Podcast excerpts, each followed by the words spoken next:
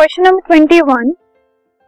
What will be the impact on the ecosystem if bacteria and fungi are removed from environment?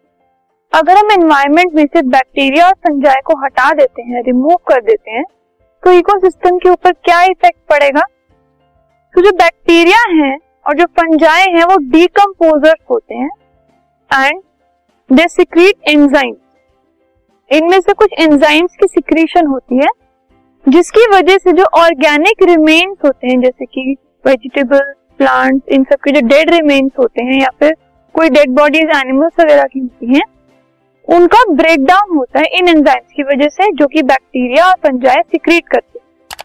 ठीक है?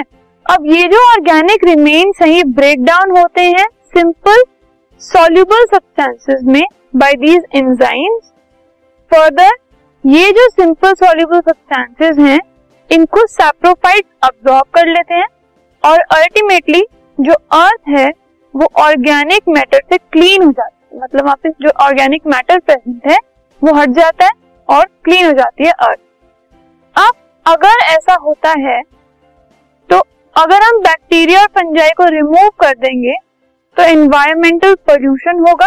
Environmental pollution is created और ultimately जो food chain है, वो disturb हो जाएगी, क्योंकि बैक्टीरिया और फंजाई के रिमूवल से ना डिकम्पोजर्स डिकम्पोज करेंगे, ना सेप्रोफाइट डिकम्पोज मटेरियल को अब्सॉर्ब कर पाएँगे।